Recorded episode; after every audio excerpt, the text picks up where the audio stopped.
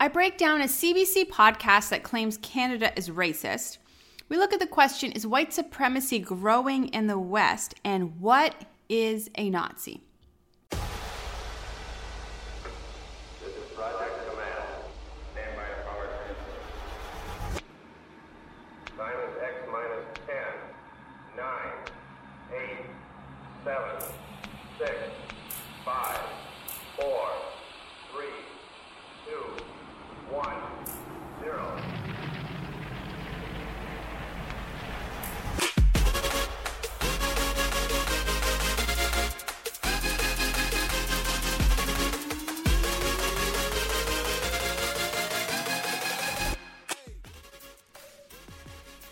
Been an emotional week. So much hate.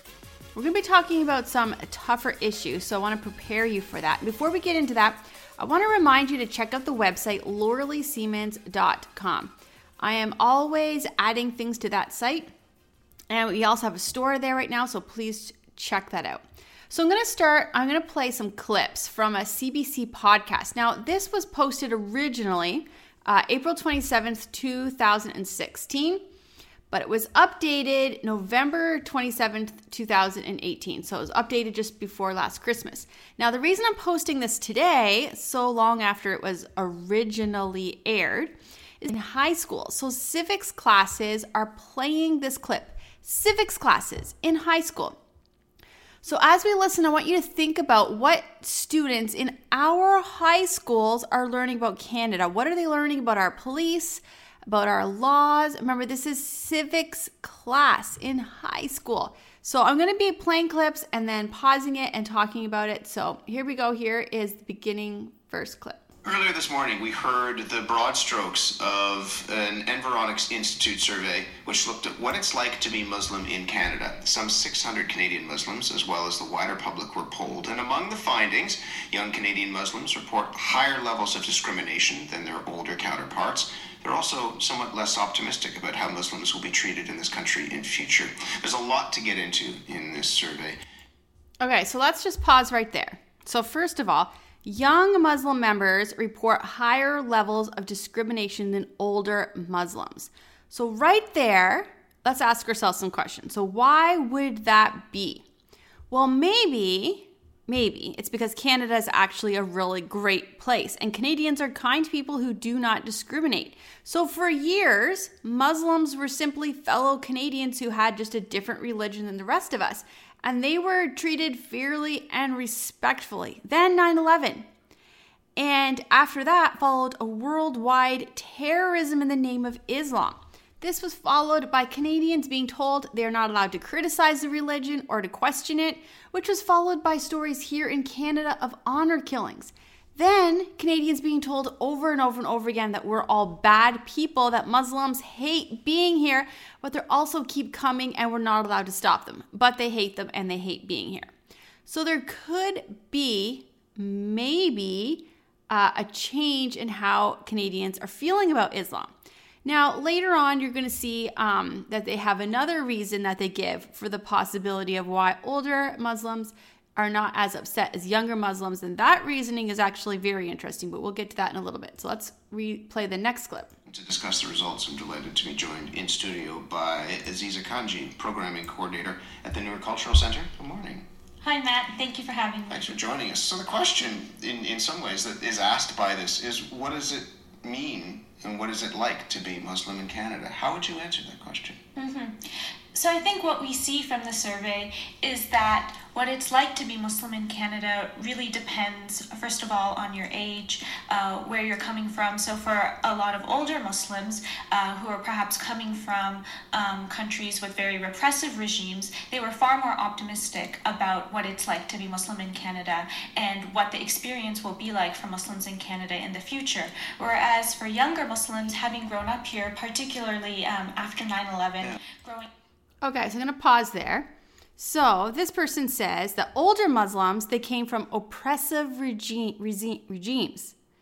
They came from oppressive countries, and they think Canada is great.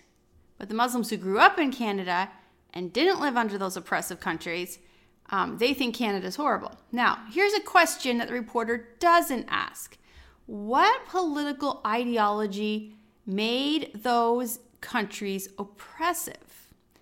That's an interesting question that I think the reporter could have asked, but he just skipped right on over that. All right, so let's keep playing here. Up in, in the national security state, uh, with, uh, within which Islamophobia has been a very important part of justifying uh, national security law and policy in Canada. Okay, so here she's saying young people here in Canada have grown up in a national security state. So, does she mean they grew up in a country that protects its borders, that tries to make sure that we don't get bombed? Like, what exactly does that mean? And is she saying that it's bad that Canada is a national security state? And then she says that Islamophobia is part of our laws in Canada. Really? Like, what planet is she on? I'm going to do a whole other video in the future on this term, Islamophobia. But really, this is what she's saying so far: is that um, that the youth here in Canada who are Muslim are not happy because Canada is a national security country and an Islamophobic country. Canada, I think the experience of being Muslim is inseparable from the experience of Islamophobia, from stories like those of Maher Arar, uh, Omar Khadr, um, El Maati Al Malki. Okay, so here she mentions Omar. So she is saying that it was Islamophobia that caused all of Omar's problems. Let's look into that. This guy, Omar, he was born in Toronto in 1987. Uh, his family traveled back and forth between Canada and the Middle East, and he actually spent most of his childhood in the Middle East, not in Canada. His family was close personal friends with Osama bin Laden. And, you know, that's the guy who started Al Qaeda, who was the terrorist group. Uh, in 1995, Omar's father was arrested in Pakistan for helping bomb the Egyptian embassy. His father was also named as a suspect in the plannings behind the 9 11 attacks. That's right. Omar's father was arrested as a suspect of being part of planning the 9 11 attacks. And after those attacks, Omar's father sent him to Afghanistan to work as a translator. There's videotapes of him making bombs. And it's pretty safe to assume that some of those bombs killed Canadian and American soldiers. And in the videotapes, he's laughing and hoping his bombs are going to kill Canadians and America, Americans. So in 2002, at the age of 15, he's in a house that's having a firefight with American forces. Now, Omar was not this little kid hiding in fear at the wrong place at the wrong time. He was active in this fight against the soldiers.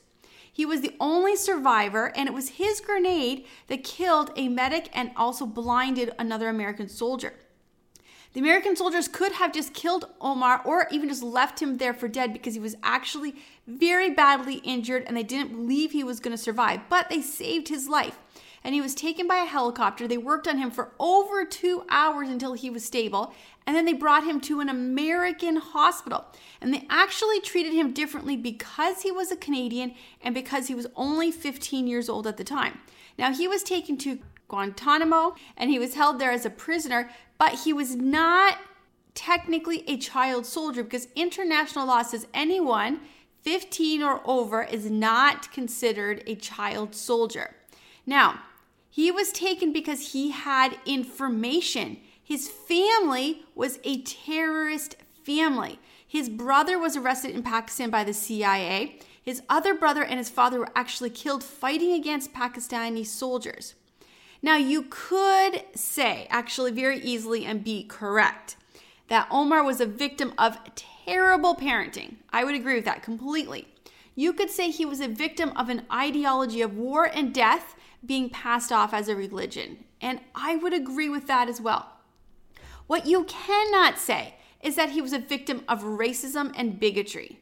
The only way you can say that um, what happened to Omar was because he was a Muslim is if you said being a Muslim made him build bombs and move to Afghanistan to help people fighting against freedom. In that case, then yes, what happened to Omar was because he was a Muslim. But you can't say he was captured and put in prison just because he was a Muslim. That is beyond false. It's disgusting. It implies the soldiers that day were just out hunting random Muslims. It's beyond gross.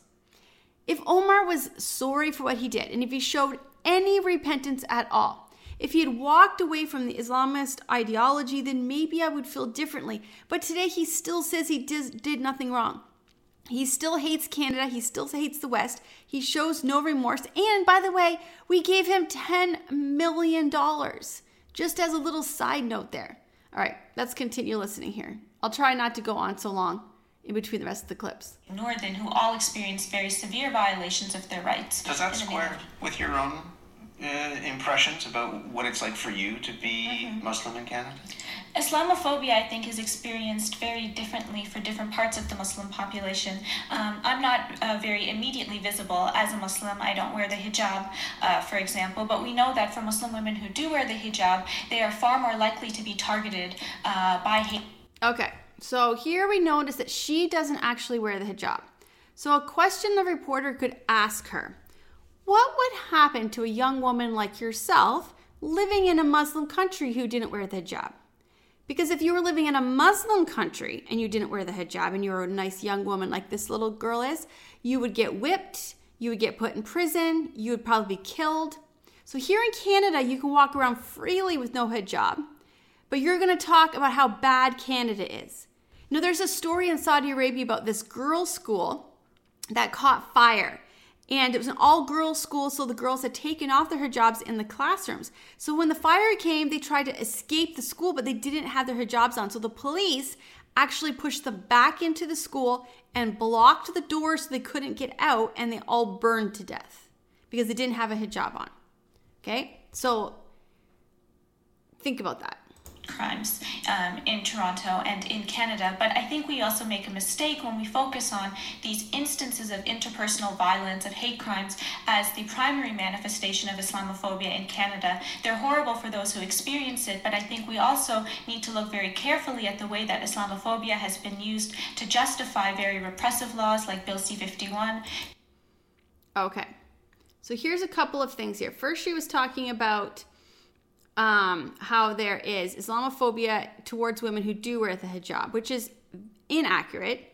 So we have two stories of females being targeted for wearing hijab. One turned out to be a person who was actually um, new to Canada herself, and she knew what the hijab stood for. So she was angry when she saw a woman wearing a hijab and tried to rip it off of her. But she, the person doing that was actually somebody new to Canada. The second was a story of a little girl who made the whole thing up. She just totally made up the whole thing.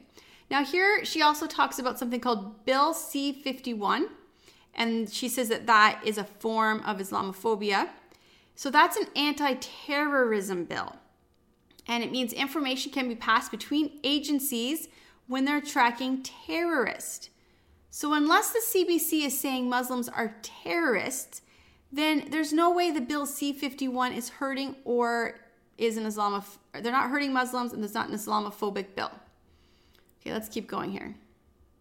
pieces of legislation like the Zero Tolerance for Barbaric Cultural Practices Act. Uh, and so, for me, being a Muslim in Canada, the way that Muslim identity and the supposed problem of Muslims has been used to justify laws and policies. Okay, here she's saying because um, we had the Barbaric Act. So Trudeau actually got rid of this, but it was saying that certain practices were barbaric. They used that term and couldn't be in Canada. So these things that were barbaric were things like female genital mutilation. And the other thing that was considered barbaric was honor killings. So both female genital mutilation and honor killings are things that happen to young women, like the girl talking here, and they happen to them in the Muslim community. So for Canada to say those are barbaric, if you come here to Canada, you cannot do those two things, that is protecting the Muslim community and the girls in the Muslim community. That is not attacking them. Protecting them, not attacking them. Uh, like these is inseparable for, uh, for me for what it means to be Muslim in Canada. One of the things we were talking about earlier is, is the generation gap, and you've kind of hinted at that, that um, older Muslims may feel different about life in Canada than the younger generation. Most young people that were surveyed in this said that they face more discrimination than that older generation. Why do you think that is? Um, I'm not surprised by that. I think we've seen in a lot of the national security discourse in this country how young Muslim men have really been represented as the problem population who needs to be targeted for uh, measures like counter radicalization. And we've seen in the UK and the US, particularly, how very repressive that can be. How. All right, so here she's saying that it is Islamophobic uh, for the Canadian government to target Muslim communities for counter radicalization. So, this could have nothing to do with the fact that there is actually a serious problem with Muslims who grew up in the West, educated in the West, becoming extremists. Like, is she saying that that's not actually a problem? Just recently, we learned that this guy named Jamal uh, Rahamid was radicalized when he went to London and Australia. He was one of the bombers in Sri Lanka on Easter Sunday. More than 6,000 people from the West have been radicalized and then traveled to join radicalized Muslims and fight against our soldiers. These are killers. They brutally attack communities, they kill men and women and children, they behead them, rape them, they crucify them. So Canadians are being radicalized. They are then traveling to dangerous areas that put their own lives at risk. So, how could our government not be working to stop this? So now those people who survived, they want to return. And now we have this huge problem with all these ISIS fighters who want to return to Canada now. So obviously the government needs to do something about this. Now, am I saying that only Muslim youth are being radicalized online? Absolutely not. And later in the podcast, we're going to talk about the problem of white supremacy and being radicalized on the internet. But both of these groups need to have um, the government going and trying to make sure that this radicalization stops. It doesn't make it Islamophobia. That means that we have a problem and the government's trying to fix it. It really represents certain Mus- uh, certain Muslims as uh, suspect populations who need to be surveilled, who need exceptional intervention in order to prevent them from becoming terrorists. You know, I remember a couple of years ago watching the CBC, and there was a segment on it uh, labeled "The Enemy Within," and it was talking about Muslims in Canada. And there was a clip of young Muslim men at a barbecue uh, putting ketchup on their burgers, and the voiceover was saying, "You know, we don't know who among these will become terrorists. There's really no way of knowing." And I was thinking these are men who look who look like my brother or people who are my friends. So how does something like that? Okay, so here she's saying, um, because they look like her, or because they look like her brothers or look like her friends, they can't possibly be terrorists. Well, sorry, but that's a terrible reason to say someone can't be a terrorist because they look like someone that you know. That means nothing. I mean, um, if I went back to World War time, World War II time period, and we looked at the Nazis that we were fighting, what if we had said, well, you know what, those Nazis over there, the Germans, they look like they could be my brother or they look like my friends. Therefore, Nazism can't be bad. I mean, that's ridiculous. It means absolutely nothing. Shape one's um, impression of the country that they live in, the country that's their country too. Mm-hmm.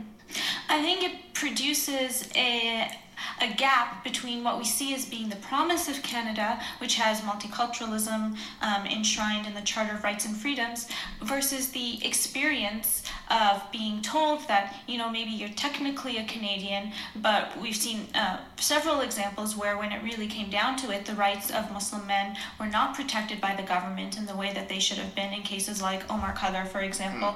Uh, so I think. Okay, so once again, she's bringing up Omar again, saying that he wasn't treated like a real Canadian. So this is the guy we gave $10 million to. Really. So we have these men who are returning to Canada after spending years in the Middle East raping and killing people, and the government's doing absolutely nothing about it. They're not arresting them when they come back to Canada, nothing. They're doing nothing. They're making them read poetry. That's the most that they've done so far. So I guess it's true that they're not being treated the way the rest of Canadian men would be treated. Because if any other Canadian man went to another country and raped a bunch of people and murdered a bunch of people and then came back, we wouldn't be like, well, here's a poem to read. So I'm going to say she's accurate in saying they're not being treated like the rest of Canadian men for uh, for many Muslims, the experience of being Muslim in Canada is one where the promises of multiculturalism don't really meet the reality of citizenship, which is very racialized. And I think this is true of many of all racialized populations in Canada, not just Muslims. One of the Okay, so here she is actually saying that in Canada we have different levels of citizenship based on race. This is a complete lie, like 100% lie. First of all, Islam isn't a race, just a reminder, it's an ideology. Second, there are no levels of citizenship. A black uh, Canadian is exactly the same as a white Canadian, is exactly the same as a Chinese Canadian. We do not have different levels of citizenship. Remember, this is being played in high school civics classes. This is what they're teaching them. This is absolutely garbage. Things that stands out in this is that um, younger people who were surveyed said that they are more devout than older Muslim Canadians. Now we see a mm-hmm. secularization, if I can put it that way, of wider society, where a lot of younger people seem to be stepping away from mm-hmm. going to church or synagogue or mosque. Why, why do you think within the Muslim community that there's a bit of a tension there and there's a bit of a difference there? Mm-hmm. So I wouldn't want to speak for anyone's experience. Okay, so here they're saying that the younger generation of Muslims are more devout. Now, why would that be concerning to Canadians? Why would Canadians be worried about a more devout uh, Islam? And, and how are they more devout than their parents? So, who is making them more devout?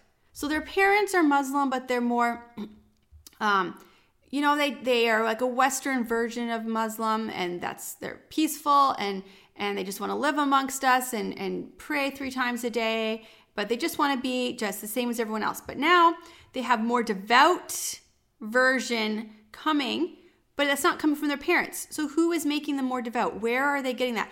And what just think for a little bit about why that might be concerning to people. And go back a little bit here because I missed a little thing. Here we go. There's a bit of a difference there. Mm-hmm. So I wouldn't want to speak for anyone's experiences other than myself. So just she doesn't want to speak for anyone other's experience other than herself. This entire podcast is her speaking about other people's experiences other than herself. But I think that this phenomenon is inseparable from the way that Muslim identity has been stigmatized, has been demonized. And so claiming Muslim identity is really a way of rejecting uh, the demonization of Muslim identity that we see um, emanating not only in media quite uh, frequently, but also in government reports and reports from CSIS and RCMP and Public Safety Canada, which represent Muslim identity as, as almost a threat uh, to the nation. All right, so here she's saying that the CSIS and the RCMP and Public Safety Canada, they have reports that have voiced concerns about Islamists. Now, what reason would CSIS and the RCMP and the Public Safety Canada have for issuing these reports? Now, according to her, it's because they're just a bunch of bigoted people. They just they just randomly picked a religion of Islam for no reason at all. They just said, "I'm just going to pick a religion out of the hat." And uh, oh, We'll do the one where it's mostly brown people. That's Islam. There we go. We're going to say that's the one with the problem. And they just, where they just make up all the things in their report. Is that what she's saying? So the the reporter here doesn't even ask her any questions. Like, wait a minute. So you're telling me CSIS and the RCMP and Public Safety Canada have all issued reports saying that there is a problem with a growing, more radical Islamists amongst the youth in Canada shouldn't we maybe be concerned about that? But no, she just says it's just because they're all bigoted. And for me, also, my relationship uh, to my Muslim identity is uh, very much related to the way that uh, Islam, for me, is very much a religion about social justice, about environmental justice, about racial justice, about uh, fighting for justice for indigenous people.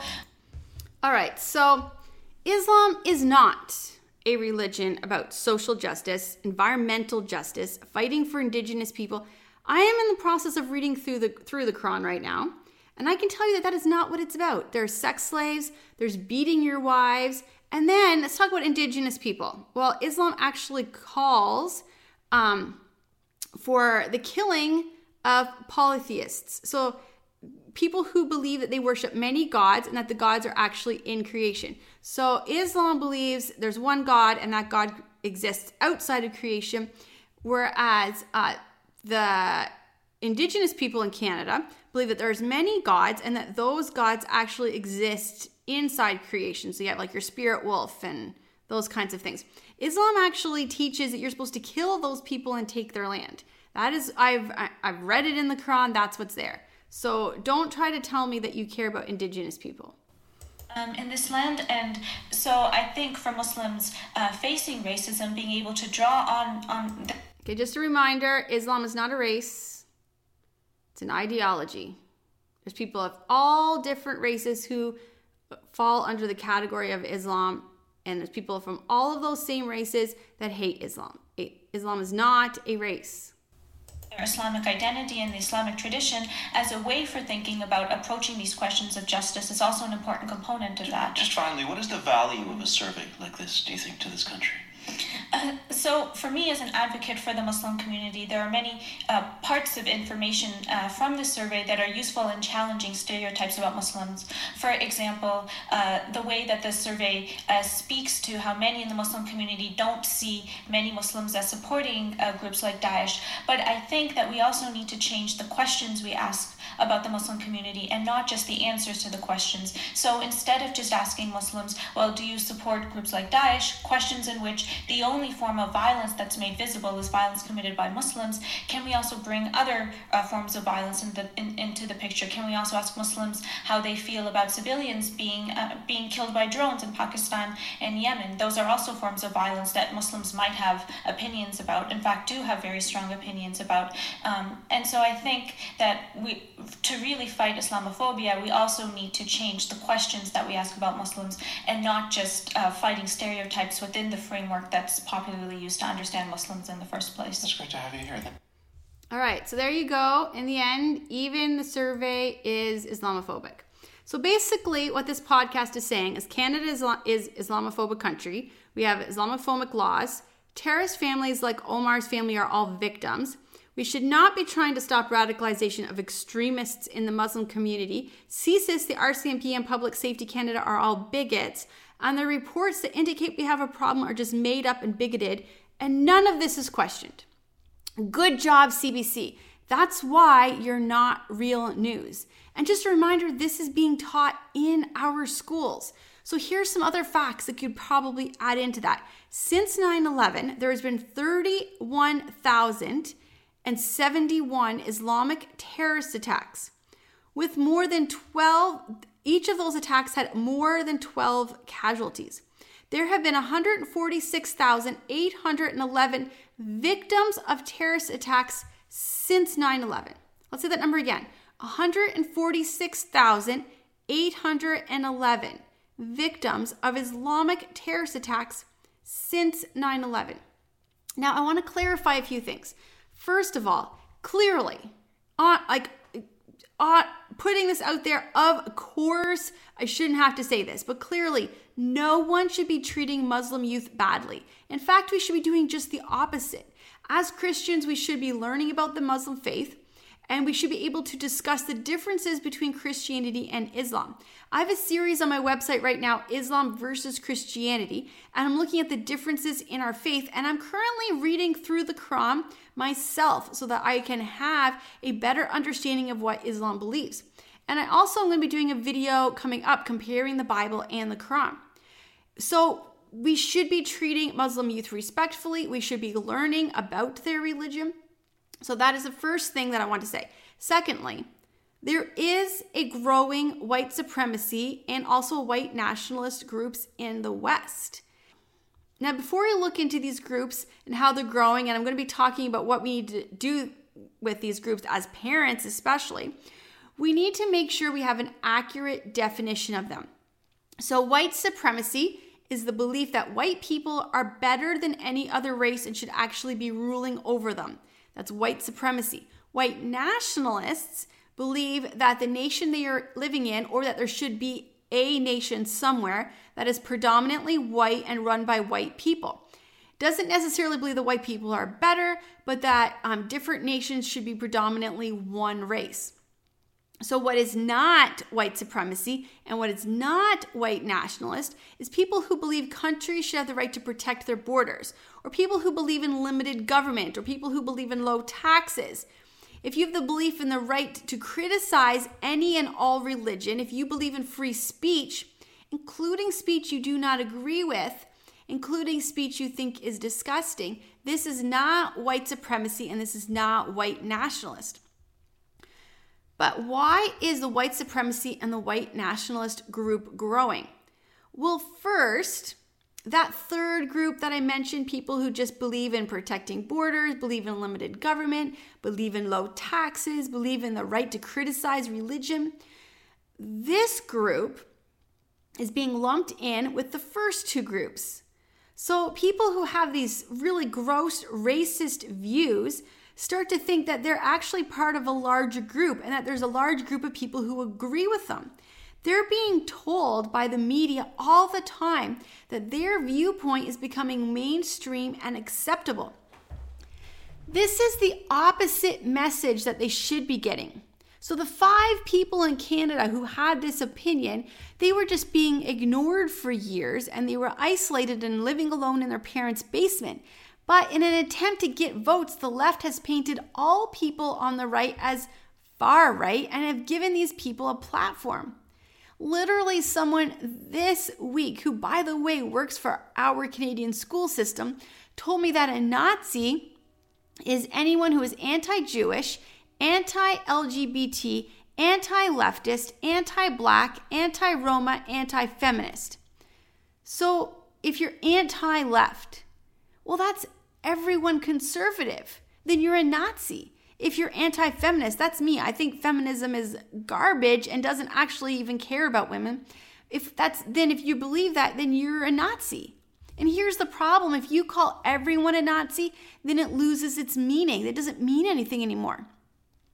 The second reason it's growing is online activity. So there's groups like 4chan and8chan and they are becoming places where these basement dwellers are finding communities. Now, 4chan can be pretty funny sometimes, and it's kind of a humorous online platform. And there's some really funny trolls who find it hilarious to create weird things and tie them to white nationalism and see how long it takes for the media to cover it and claim that that thing is now racist. So they've done this with this OK symbol. They've done this with milk, clowns now, a cartoon frog and the media falls for it every time. The problem is, people who enjoy this and find it kind of hilarious can end up moving from 4chan to 8chan. And that's where the jokes change to actually calling for killing. As parents, we need to be concerned about what sites our kids are on. So, as parents, we need to not only worry about porn, we need to not only worry about bullying and sexting, we also need to worry about our kids being pulled into this racist ideology. One way to monitor your kids is to have Circle. I'm going to post a link to that in the description. This is a great way to monitor what sites your children are visiting. Now, earlier on, I said it's not racist or Islamophobic for the government to be monitoring sites young Muslim men go on that could be radicalizing them. The government should be monitoring these sites. They also should be paying attention to 8chan. And we're going to talk about 8chan again a little bit later. But there's another group I've seen growing. There's been an anti white movement lately that's been growing. To be more specific, anti white males. And for young white men, there's no way for them to defend themselves. Literally, it's now racist to say it's okay to be white. How is that statement wrong exactly? It is actually okay to be white. That's how you were born. There's nothing you can do to change that. It's okay to be black, it's okay to be brown, and it's okay to be white.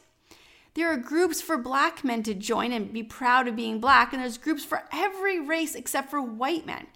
So, where do young men look for groups? They end up finding them in places like 8chan, and that's a serious problem.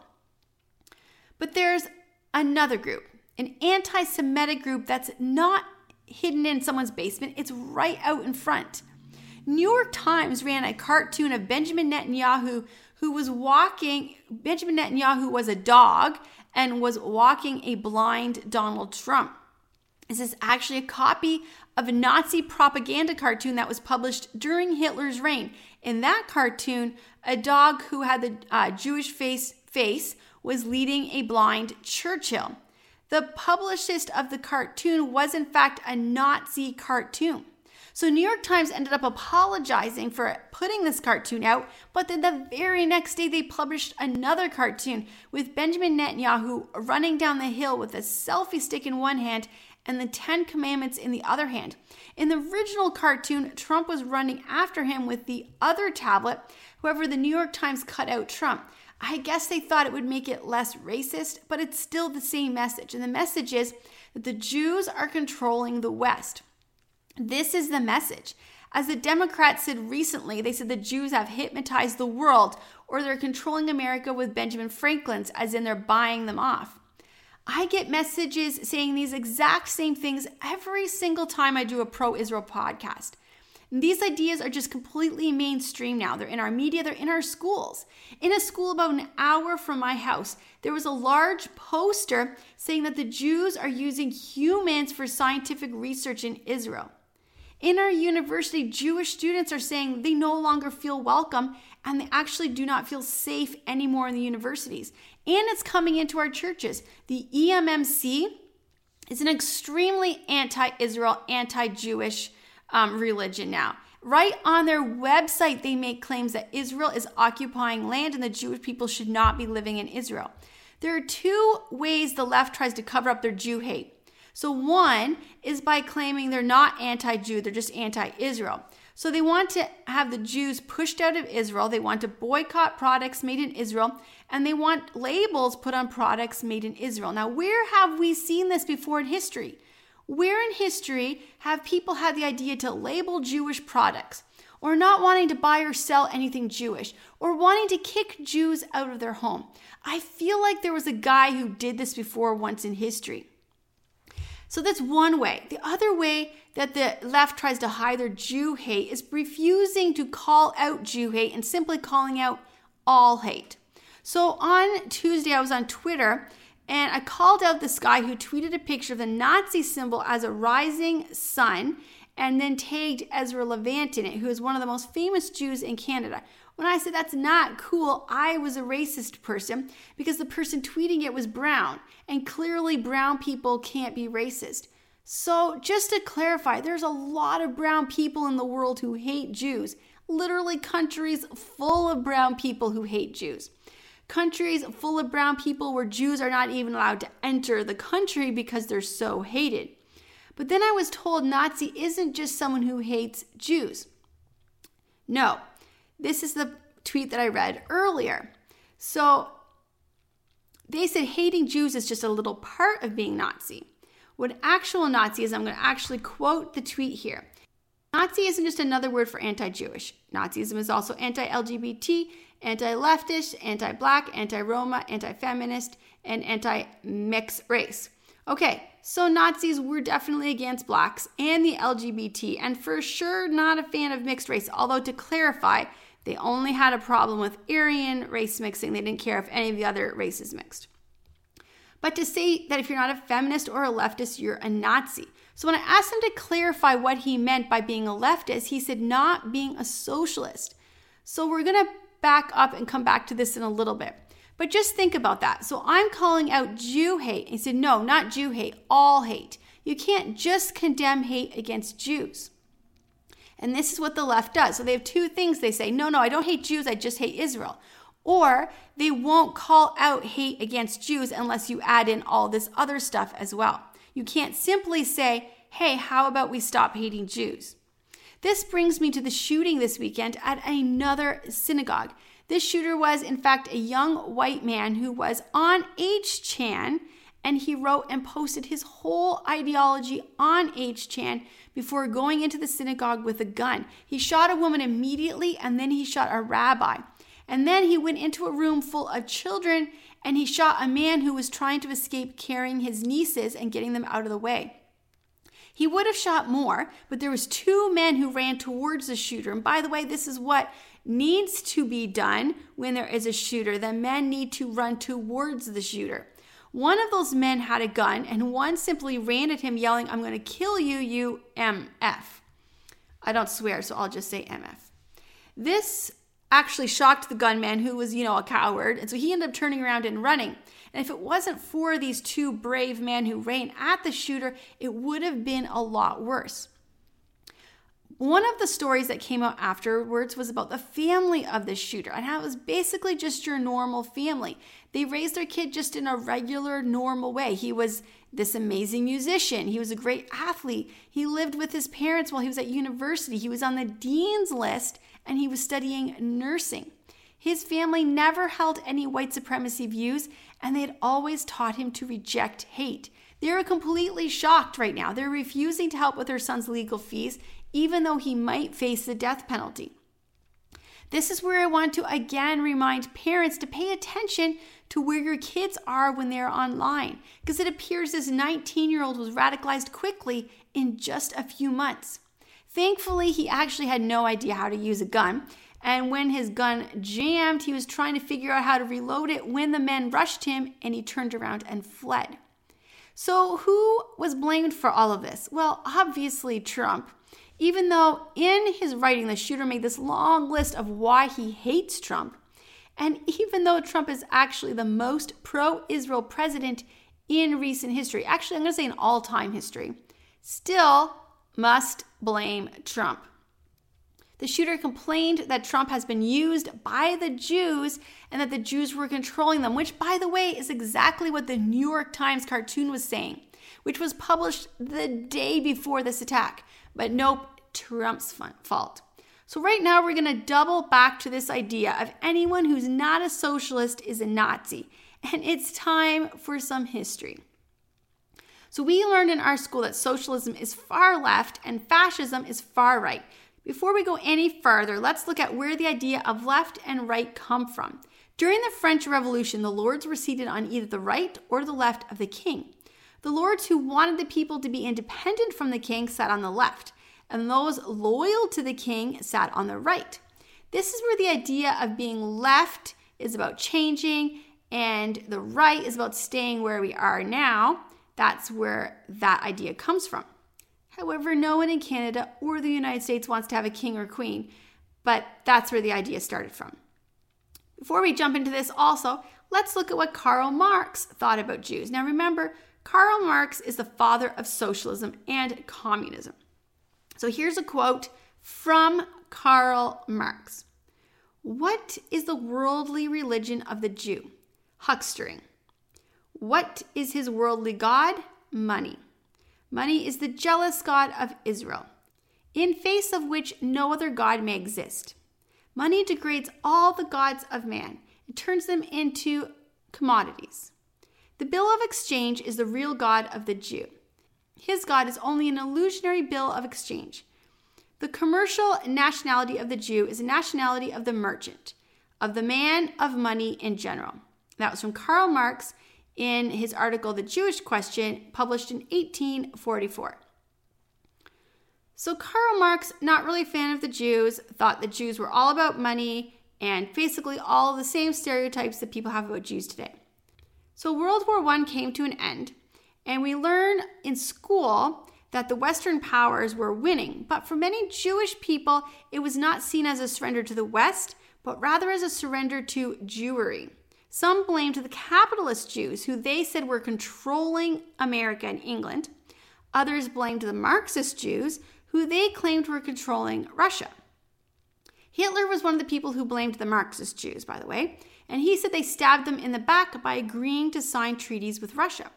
At the age of 30, Adolf Hitler joined a group called the German Socialist Workers' Party. And then the name was changed to the German Workers' Party because there was this guy named Karl he was this journalist and he said you should drop the word socialist because there was actually so many socialist parties at the time that it would just be really confusing for other groups. But it was a socialist party. It eventually changed its name to the National Socialists of Germany. And that would eventually be abbreviated to the Nazis, who eventually made their famous symbol that we all know. So Adolf originally actually joined the group to spy on it and he had handlers who worked uh, for the German army intelligence. So the world didn't really notice um, the Nazi party growing. It seemed really insignificant, but this small party would eventually change the world forever. They were not the only socialist party though. Like I said, there was lots and lots of socialist parties at the time. It was very, very popular after World War I to be a socialist. By the end of World War I, Russia had completely given in to communism. There was lots of Germans who saw the Russian Revolution as a good thing and they wanted it in Germany. One of the other leading parties was the Social Democratic Party of Germany. So, the National Socialist Party of Germany was different than all the rest of the socialist parties because they saw all those other socialist parties, they were just a bunch of globalists and they wanted socialism to be a worldwide ideology. So the National Socialist Party of Germany wanted the German race to dominate, and they were more intrigued with the German race than about the ideology. So they said, "Hey, all these other socialist parties, their main thing is socialism. That they want the whole world to be socialist. We care basically about Germans. We don't care about the rest of the world. So we just want Germans to be socialist." So Adolf really fell in line with this group. He began he stopped working as a spy and then in 1920 he got appointed as chief of propaganda. In Germany, the, this little National Socialist Party began growing and they eventually ended up trying to take over the government. Then Adolf Hitler was thrown into prison. Um, it would have been good for the world if he just stayed there, but he only spent a little bit of time in prison. And while he was there, he wrote this book called My Struggle. People know it as Mein Kampf. In this book, he blamed all the problems the poor people had on banks and business owners. The banks and most of the businesses were owned and operated by Jewish people. Hitler in his book showed that socialism was the only way to free the people of Germany, and the only ones standing in the way of the socialist utopia were the Jewish people. This book became really popular and became, um, because of that, the National Socialist Party of Germany became really popular. So, meanwhile, Hitler's party, um, so this National Socialist Party of Germany or the Nazi Party, they ended up winning 12 seats in an election in 1928. So the party was still fairly insignificant, but Hitler was now in government and becoming popular. So, five years later, the president of Germany ended up making Hitler the chancellor, which was the worst decision in political history. What we learn in school is that fascism was the opposite of socialism. In reality, we can see throughout history that every single socialist country ends up becoming a fascist country. All we have to do is look at Venezuela. So, this week, this socialist country was actually driving over civilians with tanks and shooting people in the streets. These are people who are starving to death thanks to socialism. This is what happens. Socialism is not the opposite of fascism. Socialism just becomes fascism. And this was evident in the 1920s, but it really became a big thing in the 1930s when the National Socialist German Working Party ended up becoming a fascist party. But Hitler never called for fascism in his book Mein Kampf. He didn't call for fascism in any of his speeches. Nothing prior to 1930 was about fascism. Before the 1930s, everything he was calling for was socialism. But in the 1932 election, at that point, Hitler and the Nazi Party had seats in parliament, and they had changed. In 1934, the president died, and Hitler became the president of Germany. The National Socialist Party was now running Germany, and the Nazis were in charge. The media ended up portraying um, the government as awesome. They showed a happy German company country. The world was absolutely perfect in Germany, and socialism was wonderful. This is what the media was showing. Germany began to boast full employment, high living standards, the media showed everyone was driving around in these Volkswagens. Now the media was giving away free schooling, free health care, even free sports for all the children. And on Sundays, all the children would go to their free sports club. They would have two hours of politics and then just have this big long day full of games. And the boys over 16 would get a free motorcycle. And everybody got free radios. Hitler brought in something called guaranteed income. Everyone should be equal. And so, to get that way, people were taxed up to 70%. That way, the money was taken from the rich and given to the poor, and then everyone would be equal. In nearby Austria, people were watching this media and wondering maybe they should embrace National Socialism. And in 1938, Austria entered a Great Depression. Farmers and business owners were going completely broke, and people were going door to door begging for food.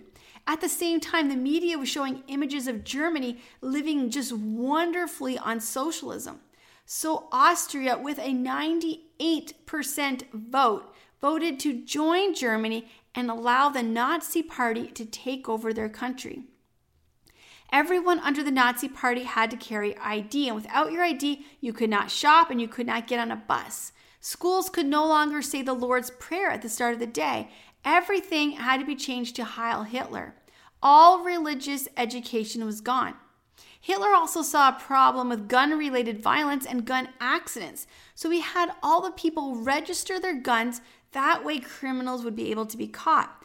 But a year later, Hitler said crimes were still on the rise and children on farms were being killed by accident, so he banned guns.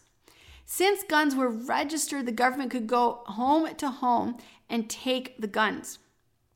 Hitler took over all the banks that had previously been run by the Jewish community, and he blamed all the financial problems on the Jewish people. Hitler took over the hospitals and developed a national healthcare system. Health and safety boards were set up. This made regulations for all the farmers and the businessmen. In 1939, Germany invaded Poland and World War II had officially started. So, saying Hitler was right wing and the opposite of socialism is clearly garbage. He was a fascist and he was a socialist. He was both. Hitler was a demon all of his own. Bernie Sanders, Bernie Sanders holds a lot of the same socialist views of Hitler, but Bernie Sanders is not Hitler and Bernie Sanders is not a Nazi. Trump holds some of the same idea of wanting his country to be strong and believing his country is the best country in the world. But Trump is also not Hitler. Hitler was Hitler, and the Nazis were, and actually sadly are still, Nazis. But trying to change history or to decide what Nazis are today is just ignorant. Let's take a look at what Nazis believe today. And you can go on their website and you can look it up, which I did. So I'm going to read out some of their main points. Um, each of these main points were a long paragraph, so I'm just going to sum it up in a couple of sentences. The first point they want all white, they want an all white National Socialist America. More specifically, they want political life to be free of aliens and Jewish influence. But right there, the first paragraph, the word socialist hasn't gone anywhere. They still consider themselves a national socialist country. Number two, Citizenship should not be given at birth, and you have to prove that you're worthy, and of course, you have to be white. The government, this is number three, the government will provide housing, medical care, and give generously to old people, but only white people. They want equality of opportunity, and the state will take the health and the well being of its members to be its main focus. This state will end poverty, class warfare, crime, sexual perversions, drugs, and of course, though, this is only for white people. So we can see the government has a lot of control. Four, farms will be confiscated by the government, and no corporation can own a farm. The farms will then be given mortgage free to members of the Nazi Party who have families. Five, mothers should stay home and take care of the house. So, this is actually a breakaway from the Germany Nazi, which forced women to go work and they put their kids in daycare. So I'm wondering how this new Nazi party plans on brainwashing all the younger generation if they don't stick them in daycare at age one. But that's a breakaway, that's a difference. Okay, number six the school system needs to teach racism, and all kids have to have free sports programs. So that's the same as the previous Nazis. Number seven, the government should guarantee income. The government should control all the banks. All debts need to be forgiven. The government will run all utilities and will confiscate all corporate holdings. Profit sharings in all businesses must be given out to the people. The government will give interest free loans for families, farms, and small businessmen. Um, banks cannot make a profit. They will end multicultural corporations, obviously, because everybody is white in this world um, the government will make sure there is zero unemployment. So number seven. Number eight, they're actually huge environmentalists. There's this big long paragraph about honoring nature, developing sources of energy from the sun and the wind and the water, about not disturbing natural order. It's all your regular normal environmentalist stuff that everyone who is environmentalist believes. Number nine, the state will promote an Aryan culture and will pay for scientific research. Modern art and modern music, for example, rap will be outlawed. That's actually quote. So that's like the only, for example, that they give is rap. No rap in, under the Nazis. Um, the government will be responsible for making sure that all art is good, and the government is going to be the one who sets the standards for what is good. Okay, lots of government control here under Nazis. Number 10, the military will withdraw from all the wars they're fighting and stay in their own country and protect the border. Number 11, white people will have the right to have guns. So everybody else, no guns, just white people. Number 12, um, there's this whole section here, number 12, on eugenics. Anyone with any defects or any impure blood has to be eliminated from the community. Number 13, the government will control religion. All right, so the, for the person who is saying what Nazis are and telling me what Nazis are, you can actually just read up what Nazis say about themselves and what they stand for. I would say it sounds like the KKK and socialists had a baby. It would be this party. It actually actually kind of sounds a lot like the Democrat Party back when they still had the KKK. But I'm not saying that the Democrat Party today is Nazis. I'm just saying back in history, this would probably be pretty similar.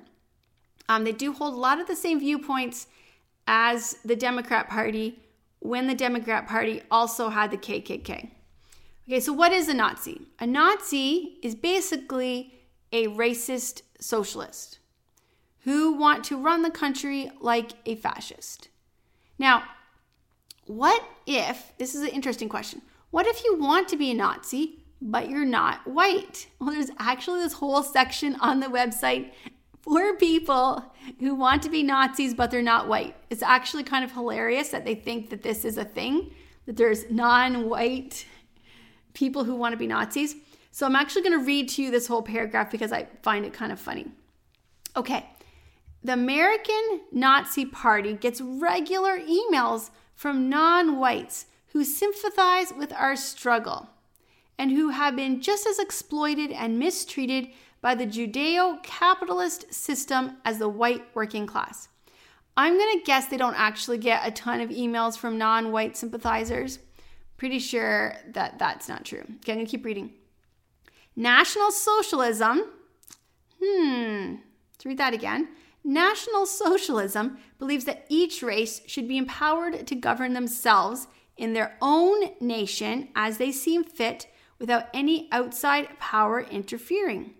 The infinite greed of the corrupt government seeks to push us all into poverty and financial slavery. They are a threat to the livelihood of all people. So you can see right here in this paragraph, they consider the Nazi Party today, not 1930s, today, consider themselves a National Socialist Party. The American Nazi Party has now decided to offer a means for non whites to aid in our struggle. If you are interested, please fill out the form below and return it with a minimum donation of $10 and you then you will receive a 1-year subscription to our hard copy print publication, The White Worker.